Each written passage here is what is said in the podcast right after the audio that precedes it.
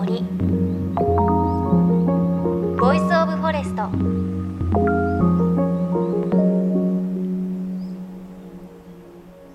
おはようございます。高橋真理恵です。あの私以前もちょっと番組で言ったかもしれないんですがサウナーなんですよね。サウナ好きで週3回4回ぐらい行くんですが先日御船山楽園ホテルという佐賀県にあるホテルに行ってきました。ここ何が有名かっていうとサウナがすごく有名でサウナシュランっていうミシュランのサウナ版みたいなのがあるんですがそれで1位を取ったお宿です。どんなサウナかというとあの1個は木のサウナ。もう一つが白い洞窟のサウナでそこで熱々のサウナストーンにアロマ水をかけてじゅわーってこうねアロマの香りが広がってじっくりと汗をかきそして水風呂に浸かりその後は森が見える外のスペースで整うというすっごく素敵なサウナです。でこの次がポイントで整いましたらあの外に木のロッジみたいなのがあるんですね。ガラス張りのおしゃれなロッジがあってそこに入ると薪ストーブがあっていくつか椅子が置いてあってでさらに品のいいお菓子が置いてあるんです。スイーツが。ちょっとしたちっちゃい羊羹だったりプリンだったりデトックスウォーターがあってそれをいただきながら整うんですよね。ああ、整うなーと思って。で、周りを見たら、全員すっぽんぽんなんですよ。よく考えたらそうですよね。サウナ出てみんな汗かいてすっぽんぽんの状態で品のいいお菓子を食べてるんですよ。そんな場所ないですよね。ね途中まですっごいおしゃれだなと思ってたんですけど、最終的に全員すっぽんぽんで品のいいお菓子をね、食べてるのが、すごくね、なんか異様じゃないんですけど、なんだろう。ね、ない経験だなっていう感じで、でも大変整いました。サウナ好きな方、三船山楽園ホテル、ちょっと検索してみてください。すっごい幻想的な雰囲気です。ただすっぽんぽんでみんながね、スイーツを食べてるところは映ってないので、ちょっとそれは想像してください。さあ、JFN38 曲を結んでお送りします。命の森 Voice of Forest。さあ、アウトドアライフアドバイザーの三川はじめさんをゲストに迎え、キャンプのスキル、考え方を防災、減災に生かす方法をいろいろ伺ってきました。今日は本当に何らかの災害に見舞われた時、そして実際に避難をしなければならなくなった時、何が必要なのか、そして私たちはどういう備えをしておけばいいのか、いざという時のためのお話を伺います。JFN38 曲をネットしてお送りします。命の森 Voice of Forest。今日も最後までお付き合いください。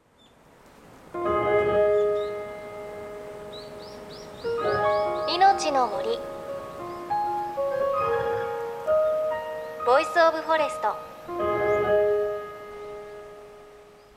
まあ、例えば災害時本当にこうインフラがまず使えなくなることって、当たり前のものがなくなること私たち本当に厳しい状況だと思うんですが、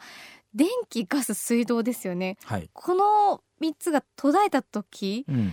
必要なスキルというか、うん、こういうものがあるのがいいんだよっていうのを教えていただけます、はい。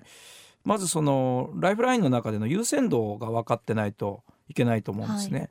えー、まあ、電気水道ガスってきますけれども、まあ、これよくそのまあ、アウトドア業界というよりかサバイバルの世界で言われる3の法則っていうのがあって、まあ、それは、えー、例えば3分で3時間で3日、はい、まあ、3週間ないしは30日という方もいます。まあ、これ全部3でこうつながってるんですけどこれが、えー、とないと命をつなげられないっていうものなんですね。3分っていうのは呼吸酸素ですよね。はい、息3分止めちゃうと、まあ、人は生きていけない。3時間っていうのがね意外にこう皆さん分かりづらい話なんですけど分かります？3時間。何が何をキープしないと。あ体温体温。さすがですね。師匠。いやいや学んできただけあります。まさにその体温です、うん、えー、人はもう3時間特にあの低い方ですね。低体温って言われる35度を切るような温度。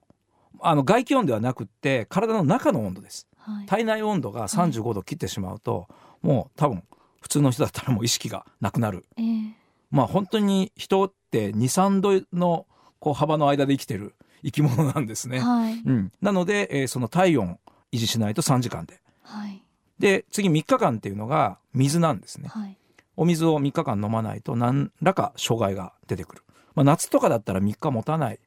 かなと思います。で最後の30日とか3週間って言われてるのは食料なんですね。でこの話は全部その前のものがあればっていう意味で、えええーええ30日とか3日間です。なので、まあ、言ってしまえばお水をしっかり確保できれば人は何も食べずに、まあ、3週間ぐらいはうんまあ平気なんですね。死なないっていう、はい意味ではね。でそういうことを頭に入れると、まあ、さっき言ったそのライフラインをそこにこう代入していくわけです。で自分の体温を守ってくれてるものって何なのか、まあ、それは熱ですよね。例えば冬だったら、まあ、その暖房機みたいなものも重要ですよね。あとまあ衣類はいもそうですよね、自分の体温を直接守ってくれてる。こういうのはすごくその失ってしまうと3時間で最悪の場合命を落としてしまう可能性がある。その体温をまず守ったら次何しなきゃいけないかっていうと水の確保。うんだから水道がもし止まってしまったらまあ組み置きとかなんですかねあのコンビニが近所にあるとか自動販売機があるとかって、まあ、普通皆さんそう思うんでしょうけど多分本当に一瞬で枯渇すると思います。その水道が止まってしまうと。で何がそこでこう起こるかっていうとやっぱりその、えー、と活用できるお水っていうのが自分のこう環境の周りにあるかないかっていうことを、まあ、日頃から確認しておくこと、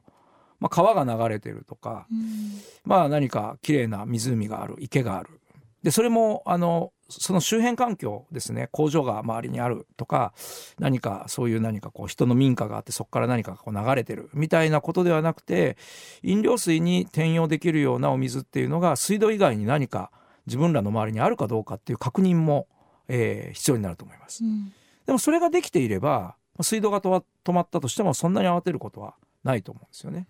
でさっきのその浄水器使ったり、はいまあ、煮沸するっていう、まあ、技術とか知恵があれば飲料水を確保することができます。その上であとはその電気でま補えるもの、まあ、インターネットとかその情報っていうのもすごく重要ではありますけれども優先度からすれば命の優先度からすればそんなに高くはないっていううんうんことですよね。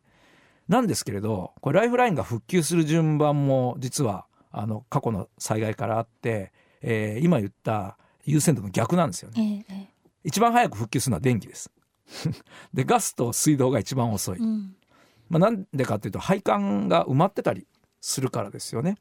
特に水道なんか場合によったら1ヶ月ぐらいあの普及しないっていう場合もあります。だからそれ3日間で、えー何か人が障害を起こしてしまうものが1ヶ月もし止まってしまうっていうんだとすごい問題うんですよね、もう今すぐにでもなんか対処しておかないといけないことだと思うんですそういうふうにちょっとこう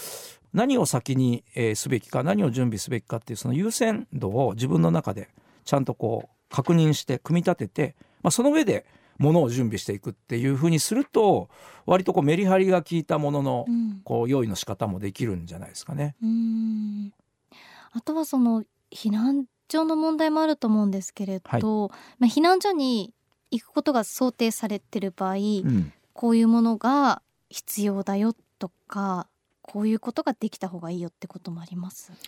まあねやっぱりキャンプできる方だったらテントを持っていたりとか、でもちろんその、えー、とどこでもここでもはできないと思うんです。火を起こすと言ってもあの本当にちゃんとその、まあ、管理者というかそこを、えー全体を守られてる方とちゃんとこうコンセンサス取れないとダメだと思うんですけれども、えーそれぞれのやっぱりその道具っていうのはあのまあコンパクトに普段からこうできていれば、うん。まあ、そういうその確認を取った上で、えーテントを張ってみるとか、まあ、その火を起こして、まあ、そこでこう暖を取るみたいなことはね本当にやれる方はまあぜひやっていただきたいなと思いますよね。あとは災害時だとか避難してる時って、はい。やっぱり気持ちが落ち込むので、うん。美味しいもの食べたいと思うんですが、そうですよね。なんかぜひこうアウトドアで培われた簡単でうん。美味しくできるレシピあったら教えていただけますか、はい今回あの本の中にもあのそれほどたくさんではないんですけれどもいくつかのオリジナルレシピを紹介したんですね。うん。でそれ選ぶ時のポイントが、まあ、いわゆる冷蔵庫を使わない。保存が効くものであると。であと非常食。これをいかに美味しく食べるか。できるんですね。そうですね。まあ美味しくっていうのは人の気持ちも相当左右するんですけど、うんええ、まあ僕ら絶対的に言えるのはあったかいっていうものですねあったかいものは大抵うまい、うまく思える、はい、例えばこれ一つ今、えー、紹介しているものの中で、はいえー、ビーフンナポリタンっていうのがあるんですね。美味しそうです名前が。タイトルがね いいですよね。ねまあこれビーフンっていうのはあの乾燥したビーフンありますよね。でその乾燥したビーフンを、うん、えー、野菜ジュースで戻すんですね。うんはい、で野菜ジュースって保存が効くじゃないですか。で災害時はもう圧倒的にその野菜不足になるんです。もうビタミン不足になりがち。はい、なので、えー、その保存している野菜ジュースをえー、そのビーフンにかけて、まあ、ふやかしてい。くわけです、はい、でそのふやかすことで熱を使うのも最低限で済むんですよ、まあ、ガスで1時間煮込みますではなくてほんの最後にちょっと熱を加えるだけで時間かけてふやかしておく、でどうせふやかすんだったらそこに、えー、おつまみサラミとかおつまみドライチキン、はい、まあ乾きもんですよね、えーえー、それも一緒に入れてしまう。そ柔らかくなるんです。で野菜ジュースってあの結構トマトも入っていれば甘みがあるですよね。うん、で、えー、その吸わせてそのそれをちょっとこう温めたものに、まあ、最後にはその上からですねあのパルメザンチーズをたっぷりかけて。パッと見はもう本当にあのナポリタンスパゲッティに 見えます。なんですけど、まあ、災害時にこのあったかくてしかもなんかその野菜系の味のあるもの。であのビーフンって割とこの喉通りがいいんですよね細くて麺が。で早くあの出来上がりますから、まあ、割とその、えーと、エネルギーもあんまり使わずもちろんその栄養バランスも取れててカロリーもしっかり取れるっていう、まあ、そういう見地で、えー、いくつか、えー、レシピを紹介してます。まあ、それ以外にもね乾パンを美味しく食べる方法とか、ね、いろいろあります。よかった食べられるんだ。ね。へえ。いやてか今聞いてて私お腹鳴ったのが恥ずかしいですけど。ね、グーグーなってるんですけどね。はい、そうかでも美味しく食べるの重要ですからね、はい、ぜひ皆さん本チェックしてみてください。はい。またぜひキャンプご一緒させてください。勉強しておくんで。はい。ということで、はい、ということでここまでは三川はじめさんにお話を伺いました、はい、本当にありがとうございました。ありがとうございました。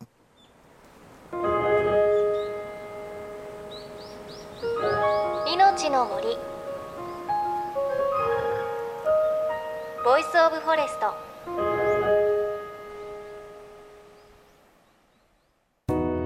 JFN38 局では東日本大震災で被災した沿岸部や全国の震災による津波被害が予測される地域に津波から命を守る森の防潮堤を作る鎮守の森のプロジェクトを支援する募金を受け付けています。この命を守る森づくりに取り組んでいる AIG 損保は中小企業のリスクにフォーカスした損害保険のラインナップビジネスガードを法人会納税協会会員の皆様に提供しています。AIG 損保ではビジネスガード新規契約1件につき1本のどんぐりの苗木を植樹する命を守る森づくりを通じ被災地の復興全国の防災減災に取り組んでいます。命の森 Voice of Forest。今日はアウトドアライフアドバイザーの三川はじめさんにキャンプアウトドアの力を防災に生かすということでお話を伺いました、やっぱりこういざという時に備えておかなきゃいけないものってゼロから考えるとすごくね難しいところもあると思うんですが今日寒川さんがお話にあった、まあ、何を準備するか考える上でいざという時の3つの法則3分3時間3日3週間というお話ありましたが、まあ、3分は呼吸3時間は体温3日は水3週間は食料ですよということをお話しされていました。これを考えるとちょっとね自分の生活に当てはめるとあ何準備してこうっていうのがね具体的になるかなと思います。例えば3時間で体温はねこう奪われちゃいけないからじゃあ1枚毛布を多く車に積んでおこうっていう方もいらっしゃるでしょうし水を3日間飲まないと人はこう命が危険になるっていうことを考えるとお風呂の水でいつも貯めといて、じゃあこれを浄水器にかけて煮沸をすれば、いざという時は飲み水にも食事にもなるから、それとプラスして、あと何リットル備えておこうかなって、なんかこう、具体的になるのかなという感じがしました。ぜひ参考にして、一度ね、防災についてもう一度考えていただければというふうに思います。あと最後にお話ありましたが、非常時にやっぱり美味しいものってすごく大切になってくると思うんですが、その美味しく食べるコツとか、こういったものを備えておくといいですよっていうのも、三川さんの本にしっかり載っているので、ぜひ一度ね、手に取っていただきたいと思います。三川さんの本、キャンプ、防災のプロが教える新時代の防災術は学研から出ています。すごくね、読みやすい本なので、ぜひチェックしてみてください。いや、最後にね、お話もしましたが、いろいろ落ち着いたら、三川さんと実際にキャンプをして、また師匠にいろいろ教わりたいなというふうに思っています。さあ、そして番組では、あなたの身近な森についてメッセージお待ちしています。メッセージ、番組、ウェブサイトからお寄せください。命の森 Voice of Forest。お相手は高橋万里恵でした。この番組は AIG 損保の協力でお送りしました。の森 Voice of Forest。